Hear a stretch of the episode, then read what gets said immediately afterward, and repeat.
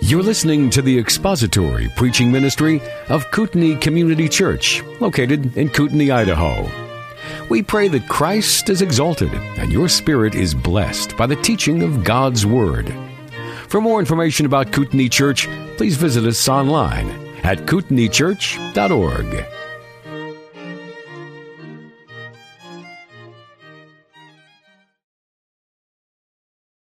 It's, it's really good to be back here with you folk again. We always enjoy coming up here to be here and, and visit.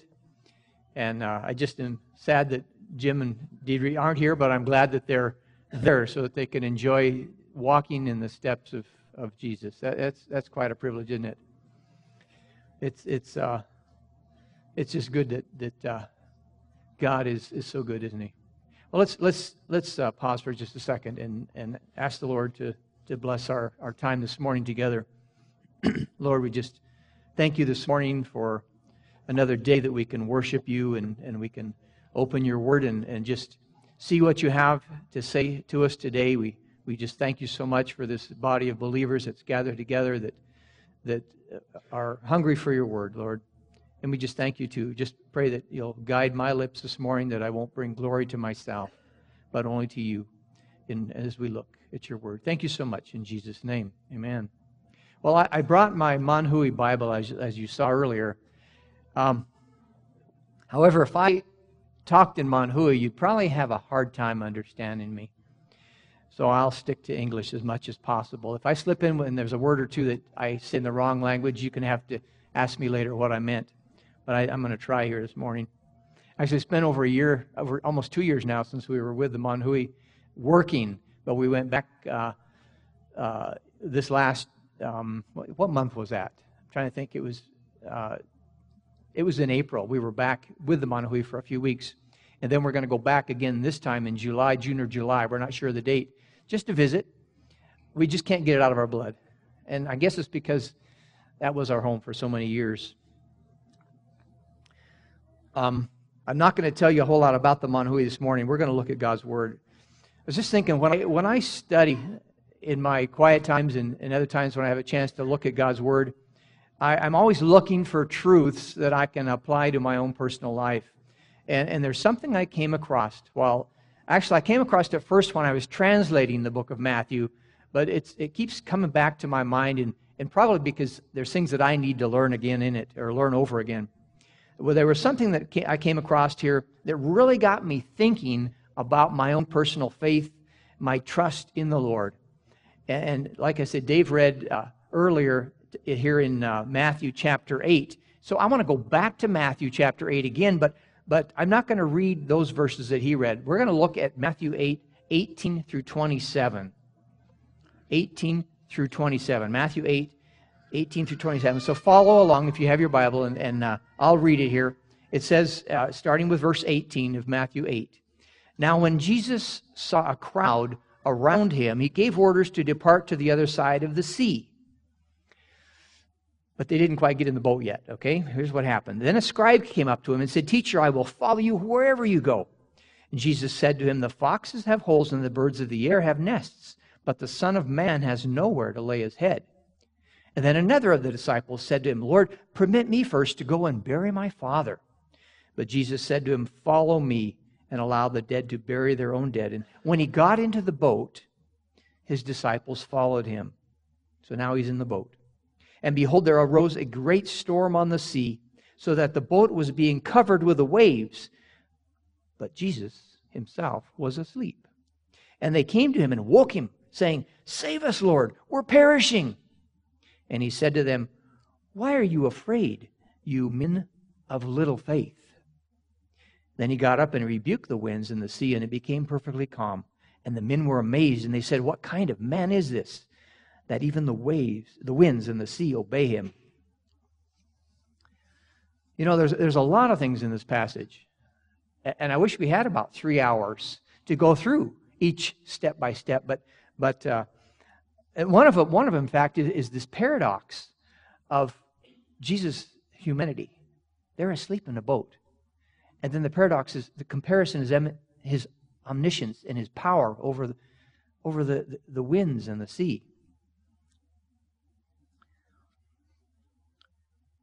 those are things that I'd, I'd like to take a whole hour talking about because they are so it's interesting the paradoxes in scripture and i think i'm pretty sure jim has, has talked about many of those things before from this very pulpit but what really caught my attention this particular time when i was going through it was the comment in verse 26 where jesus regarding the disciples where jesus asked them he says why are you afraid you men of little faith and that that question and that statement got me thinking about my own faith in the lord and how i trust him in adverse situations and as I thought about this, so I jotted down some questions uh, when I started thinking about this that I, I want to uh, take time to answer just a little bit as we go through this.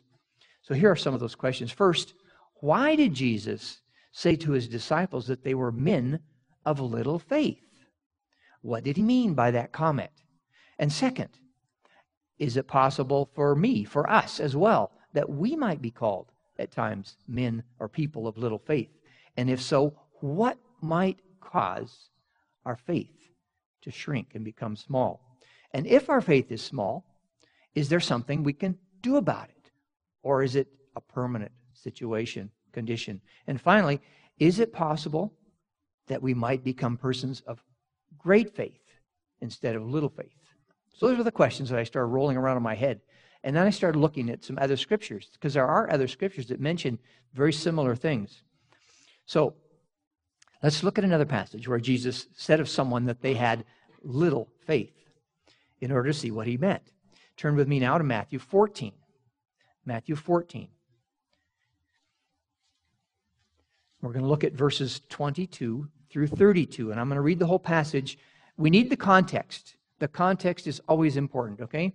So let's look. The context of this passage, and I won't read it, but I'll just tell you Jesus had just finished performing the awesome miracle of feeding 5,000 people with five loaves of bread and two fishes. Incredible. Incredible. So there should be no problem with anybody believing Jesus, right? All right. Verse 22. Immediately, he or Jesus made the disciples get into the boat and go ahead of him to the other side while he sent the crowds away. And after he sent the crowds away, he went up to the mountain by himself to pray. And when it was evening, he was there alone. I, I kind of think of myself, the disciples, kind of thinking, well, how's he going to how's he going to catch up? Is he going to get in another boat? Is he going to go around the Sea of Galilee? How? I'm sure they, those thoughts crossed their minds. But anyway, he stayed up there on the mountain to pray, it says. And when it was evening, he was there by himself. Now, verse 24. But the boat was already a long distance from the land, battered by the waves, for the wind was contrary. So again, we have a situation similar to what we saw in Matthew 8 with high waves and contrary winds.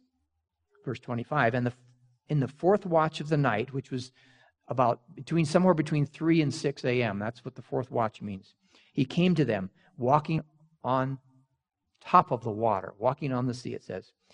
Verse 26 When the disciples saw him walking on the sea, they were terrified and said, It's a ghost! It's a spirit. And they cried out in fear. Then Peter, good old Peter, I love him. he pipes up and he says, Lord, if, it, if it's you, if it's really, really you, and not just a spirit, command me to come to you on the water. And Jesus said, What? He said, Come. And so Peter climbs out of the boat. says he got out of the boat and he walked on the water and he came toward Jesus. Verse 30 But seeing the wind, he became frightened, and beginning to sink, he cried out, Lord, save me. Immediately, Jesus stretched out his hand and took hold of him. And what did he say? He said, You of little faith, why did you doubt? And when they got into the boat, the wind stopped. So again, we have the storm at sea, and Jesus' omniscience is seen here by his walking on the water. And we also see a bit of Peter's nature, don't we? by his willingness to try anything that his master told him to do. Uh, that's amazing to me. He was going to try anything. He actually climbed out of the boat, stepped down on top of the water, and began to walk and go to Jesus. And he really did stay up for a few seconds, didn't he? Then, that, I mean, that that's incredible. That's amazing. And I certainly would have been that brave, I don't think. I wouldn't have tried that because it defies every everything about nature and it defies gravity so it must have taken some faith for Peter to do that, to obey. But then what happened? We see that he looked down, didn't he? And he felt the, probably felt the wind, the water swirling below his feet, and, and he felt the wind blowing on his back and his sides. And what happened? He became afraid, didn't he? He began to sink in the water, and he called out for help, and Jesus used the same term as before, didn't he? You of little faith. Why did you doubt? So, what does that term mean? You of little faith. Actually, the, the, the uh, term little faith is, is just one word in the Greek. It's, uh, it, it, it, sounds like this. I'm not sure I can pronounce it. I could say it probably better in Manhui, but it says oligopistos. So it's really a compound word. It's, it's two words that are put together. The first is oligos, which means short, small, puny. Okay? The second word is pistis or pistos, which means of a, of a certain persuasion or, or a belief or a conviction, a belief about something or someone. And so put together, it does mean small in believing. So rendered in the English is, is right on. It's one of little faith. It's accurate and quite descriptive. Peter and the other disciples were said to have little faith in trusting Jesus. And, and actually, when I got to thinking about it, it really is synonymous with doubt, isn't it? It really just means they doubted Jesus. And how do we know that? If we look again there at verse 31, Jesus added the question, Why did you doubt? So I think we can conclude that they are the same. When Peter or one of the others said they were to have had little faith, they were doubting Jesus. And, you know, I think we can do this at times too. We can be said uh, to doubt.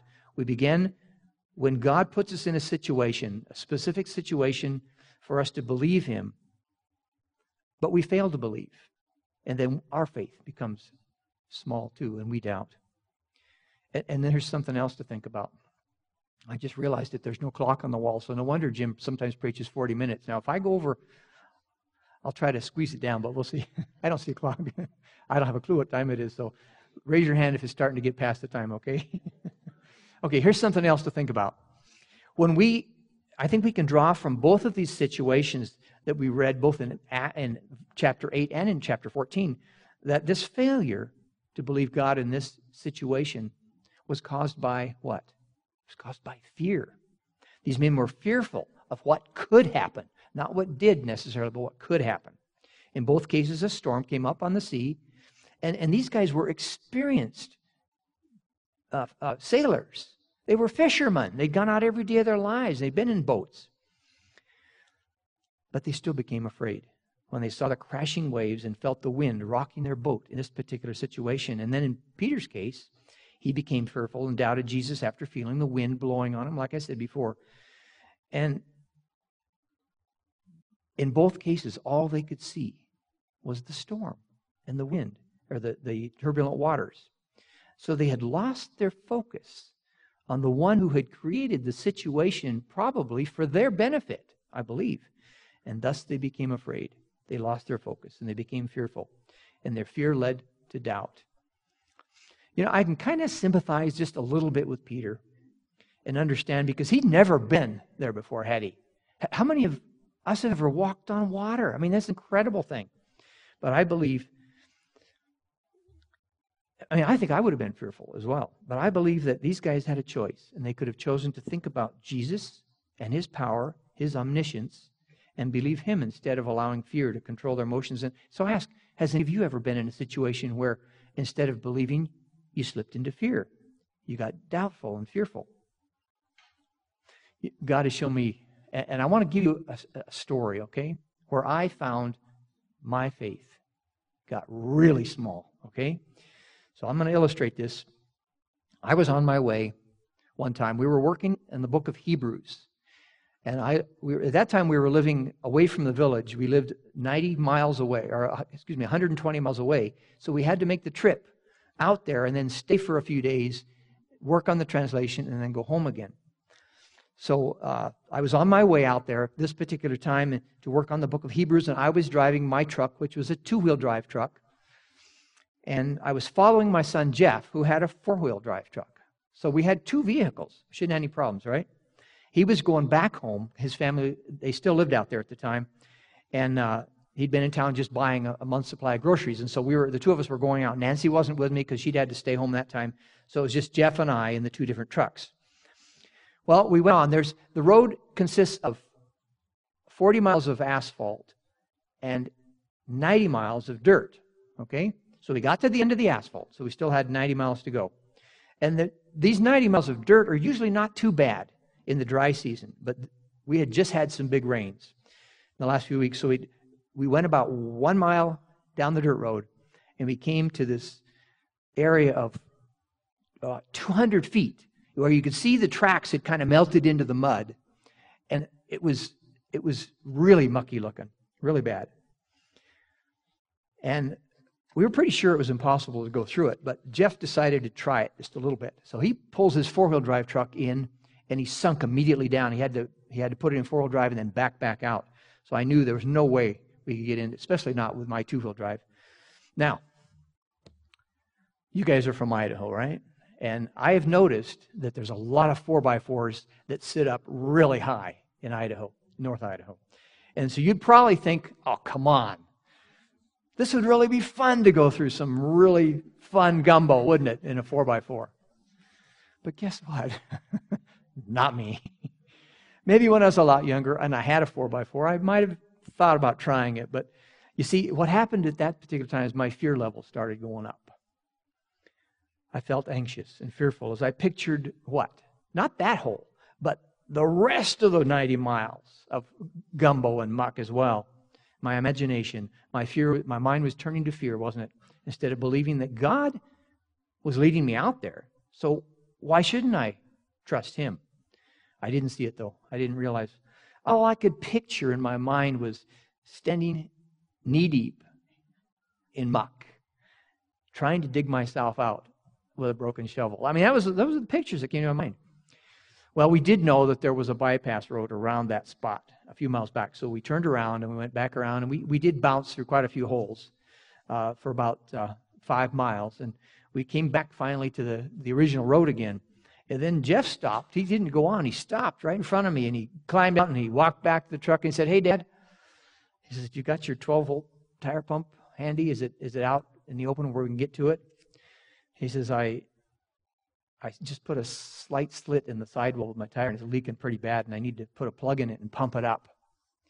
So there we were, 10 miles down the road.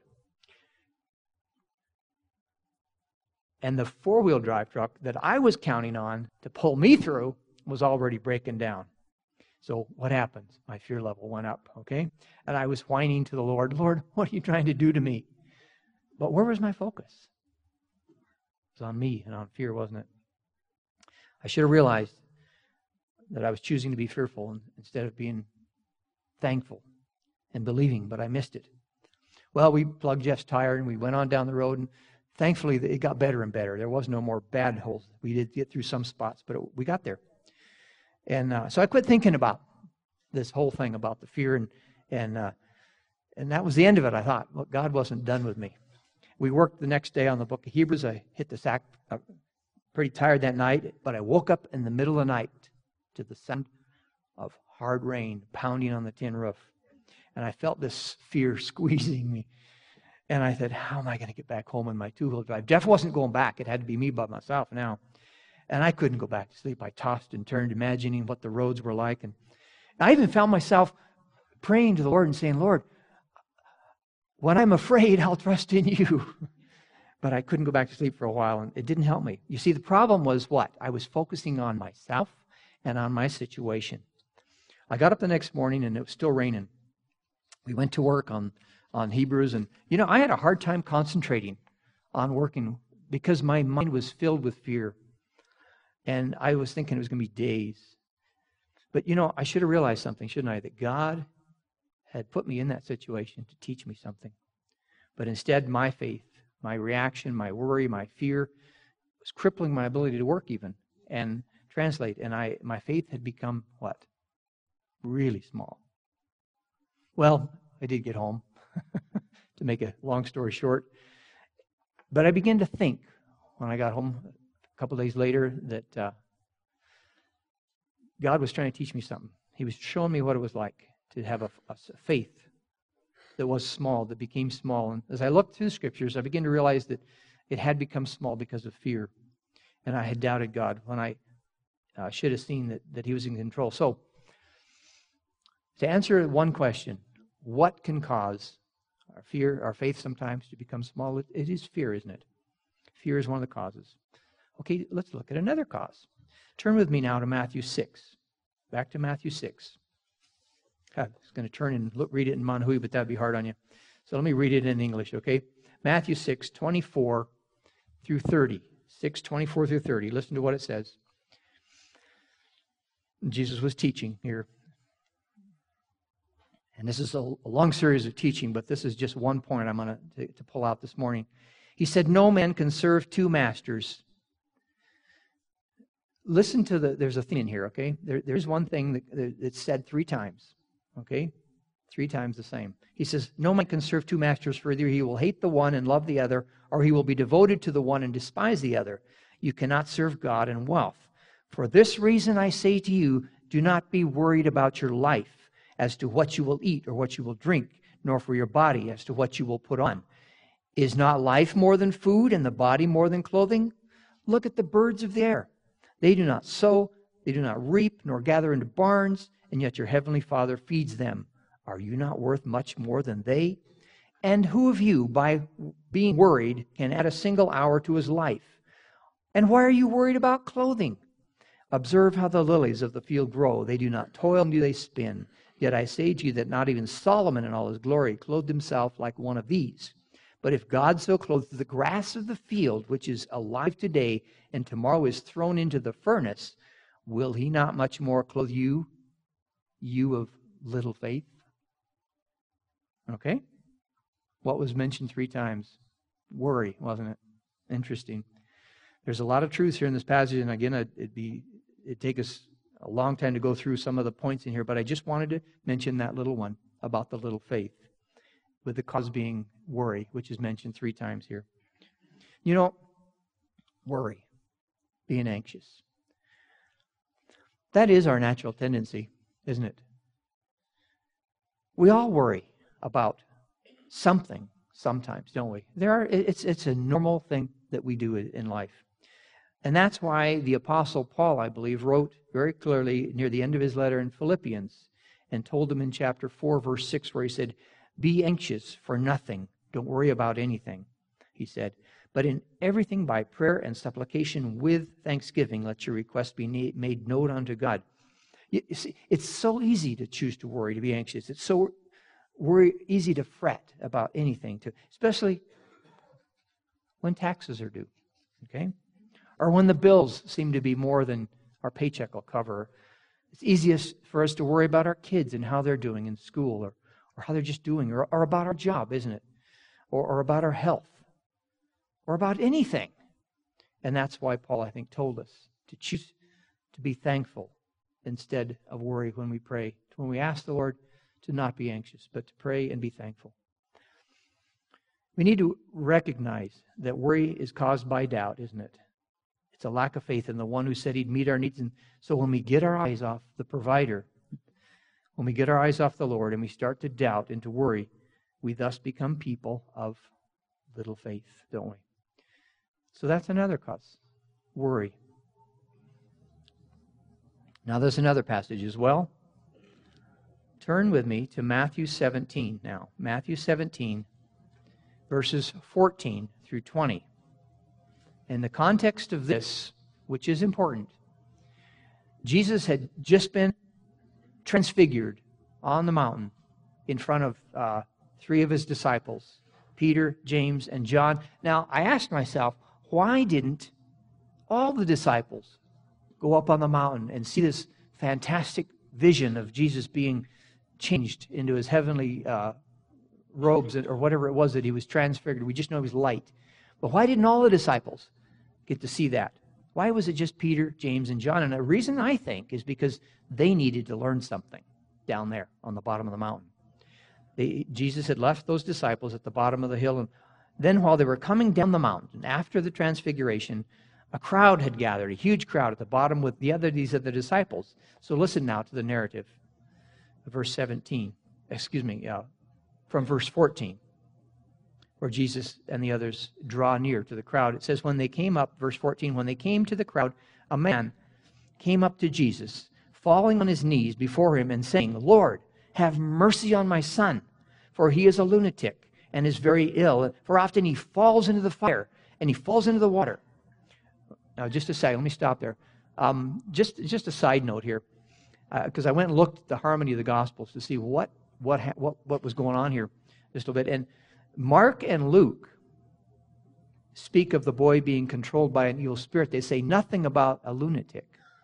Uh, only, only, and they say he had seizures. But only Matthew do we get this other perspective of the father, thinking his son was uh, actually the word was crazy, or the Greek actually suggests the idea of being moonstruck.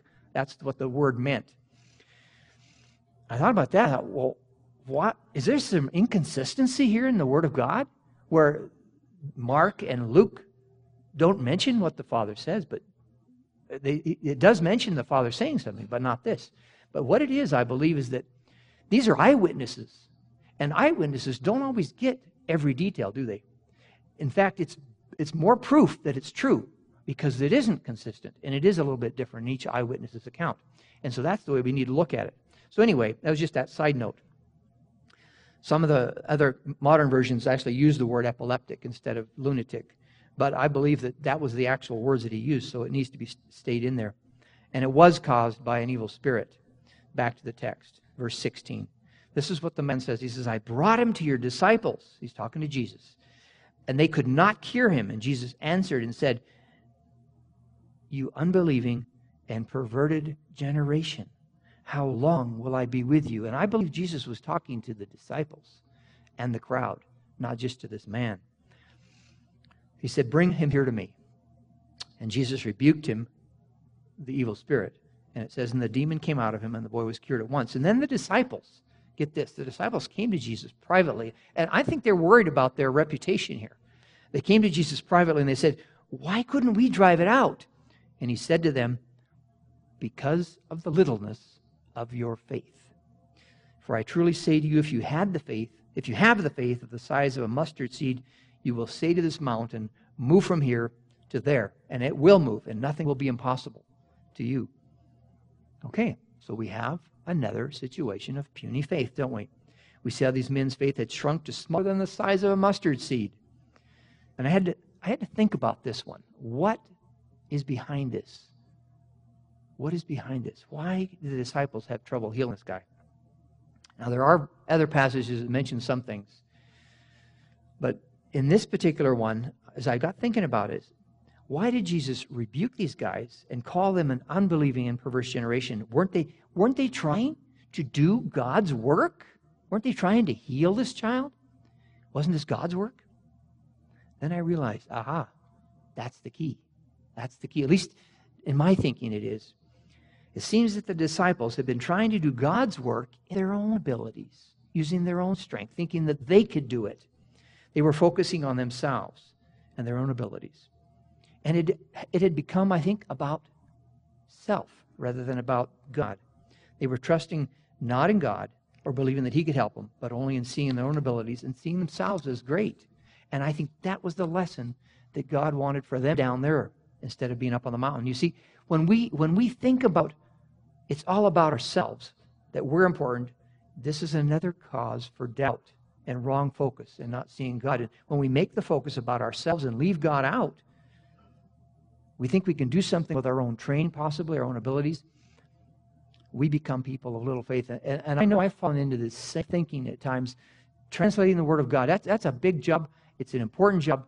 But when I try to do it in myself, thinking that I have all the abilities, you know what it is? It's idolatry, it's self worship. It's so easy to slip into the self mode and try to glorify ourselves. And it's our natural tendency. And, and I think that, again, back to Philippians, because I have been studying that as well. Paul said in Philippians 2 3, he says, Do nothing from selfishness or empty conceit. And he told us this because that is our natural tendency. We do elevate self, we do get conceited. We do like to do things for our own glory. And when we do, though, we've turned from faith to God to faith in self. And like I said, that's idolatry. No wonder Jesus called these men unbelieving and perverted. When we worship self and fail to give God the glory, we become just like those men and, we become people of little faith. So we got three now, okay? There's three things here. What is it? One is fear when we become afraid of us in a situation instead of seeing God as responsible for putting us there for our own good. We become people of little faith. And second is worry when we uh, begin to worry about what? Our possessions or our, our lot in life or our money or our whatever it is. We become people of little faith. We worry. Thirdly, there's self glory. When we start thinking about there's something within us that, that does it, we're trusting our own abilities. Then our faith becomes puny, doesn't it? And so the same thing that Jesus said of these men could be said of us that we are little, have little faith. Now, that's not the end. There's also a good side, okay? So let's look quickly at Matthew 8. This is, we're going to now look at the verses that, that Dave read. I'm going to go ahead and read them again, okay? Because Jesus also said to some people they had great faith. Matthew 8, 5 through 13. Again, I'll read it. Jesus, when he entered into Capernaum, a, century, a centurion came up to him, imploring him, and saying, Lord, my servant is lying paralyzed at home and fearfully tormented. And so Jesus said, Okay, I'll come. I'll come and heal him, he says there in verse 7. But in verse 8, the centurion said, Lord, I am not worthy. I am not worthy for you to come under my roof, but just say the word. Just say the word, and my servant will be healed. For I am also a man under authority with soldiers under me, and I say to this one, Go, and he goes, into another, Come, and he comes, into my slave, Do this, and he does it. So that was the centurion's answer. And Jesus said, He says, when he heard this, he marveled, and he said to those who were following him, Truly I say to you, I have not found such great faith with anyone in Israel. I say to you that many will come from the east and from the west, recline at the table with Abraham and Isaac and Jacob in the kingdom of heaven, but the sons of the kingdom will be cast into outer darkness. In that place there will be weeping and gnashing of teeth. And then Jesus turns to the centurion, doesn't he? And he says, Go, and it will be done to you, done for you as you have believed. And the servant was healed at that very moment. It wasn't even later. It was right then and there, which is incredible to me. So we see that this man had great faith, didn't he? It's interesting. It's an example of someone who believed, a compliment, really, for a man who wasn't even a Jew. But it's a sad commentary on the Jewish nation, wasn't it? That there wasn't anybody with faith like that. No Israelites living in that area. So, what made his faith great? Well, I, as I got thinking about faith, what's the definition of faith? Faith is the substance of things hoped for, the evidence of things not seen, isn't it? And he didn't have to see Jesus do something, did he? He didn't have to see Jesus wave his hand over the man or or touch him. He didn't even have to, he didn't even want Jesus to go there, did he? He just say the word. He said, Wow. So where was his focus? It was on Jesus, wasn't it? It wasn't on himself. He wasn't like the disciples at the bottom of the mountain that were looking for glory. He was humble. So there was humility there. He said, Lord, he says, I'm not worthy for you even to come under my roof, he said. You know how easily he could have thought, I am a man of great authority. I'm a, I'm a centurion, a Roman soldier, an important captain in the Roman army. I'm someone with worthy of great respect. But no, he recognized Jesus as the one of great authority, didn't he? He believed Jesus, and so he had great faith. Okay, there's another example. Matthew 15, turn again. This will be our last one here. Matthew 15, 21 through 28. Uh, Excuse me, I have the wrong. I have verses 21 through 28, but I believe, and I don't have the reference otherwise. Just a second here. Well, let me just read the passage, okay? I, will have to look at this later and see why I wrote it wrong, but uh, it says in verse 15, verse 15, Jesus went away from there and withdrew into the district of Tyre and Sidon. And that's, according to context, that's out of Israel. He went into a foreign country, basically. And I believe he went away to get some rest. Verse 22, it says, okay, here we go. Here's, it was 21. Excuse me, 15, 21, and 22. Verse 22, it says, A Canaanite woman from that region came out and began to cry out, saying, Have mercy on me, Lord, son of David, my daughter is cruelly demon possessed. Verse 23. What did Jesus do? Nothing. He, he said, No, he did not answer a word. And his disciples came and implored him, saying, Send her away, because she keeps shouting at us. But he answered and said, I was sent only to the lost sheep of the house of Israel. And I believe that was for her ears and for theirs as well. It says, But she came in verse 25 and began to bow down before him, saying, Lord, help me. And he answered and said, It's not good to take the children's bread and throw it to the dogs. But she said, Yes, Lord. In other words, you're right. But even the dogs feed on the crumbs which fall from the master's table. And Jesus said to her, O woman, your faith is great. So here it is again. Your faith is great. It shall be done for you as you wish. And her daughter was healed at once. Again, the timing of it. So we have another example here of, of someone where Jesus said that they had great faith. And again, it's similar to the Roman centurion, isn't it? She wasn't an Israelite, she was a Canaanite, which puts, to me, is shameful for the Israelites at that time. But that's, that's, that's the story. That's the narrative. And I find it interesting, too, that at first Jesus acted like he wasn't going to heal her, as we see there from verse 23. He didn't answer at first. And uh, some commentators say that maybe this was uh, uh, because Jesus was testing her faith. Well, that, that, that's possible. This could be part of it. Or, or maybe it was a, a, lesson for the disciples to show them that Jesus wasn't just sent to the Jews, but he was also sent to the Gentiles. Now, that's, that's okay. It's possible that, that here too. And I, I even read one commentary that said that this may have been a lesson for the disciples in perseverance in prayer. Now, that's, that's stretching a little far, I think. But what I do see here is a lesson for us in humility and faith, isn't it? We see it there in verse 25 that this woman bowed down to Jesus in humility. She didn't demand, she bowed down to him in humility and admitted her need of him by saying, Lord, help me. And then again in 27, her answer to Jesus also shows her humility. She saw herself as an unworthy Gentile not even a Jew, who really didn't deserve help. And then we see her faith. In verse 27, we see that she believed Jesus to be merciful and loving in spite of her position as a Gentile. She believed that he could allow her to share in some of the blessings that was only for the Jews at the time. And because of that humility, because of her admitting the fact that she was unworthy and her ability to believe in him in spite of that, he said she was a woman of great faith, didn't he? So, to wrap it up in conclusion, I was just thinking about these things. You know, how can we apply what we've read here? Now, I've already made some application, as, you, as you've heard, but I just want to ask you this Are we going to be paralyzed by fear or by worry or by focusing on ourselves and of our own abilities and become or stay people, become people of little faith?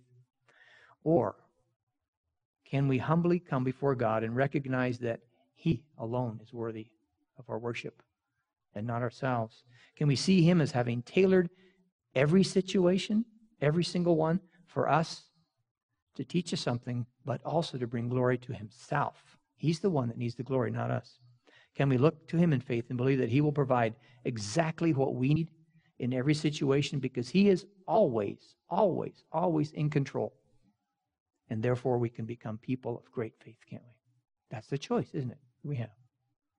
It's our choice. Thank you for listening to the latest podcast from Kootenai Church. If you'd like to learn more about Kootenai Church or to donate to our church ministry, you can do so online by visiting kootenaichurch.org. We hope you enjoyed this podcast and pray you'll join us again next time. Once again, thank you for listening.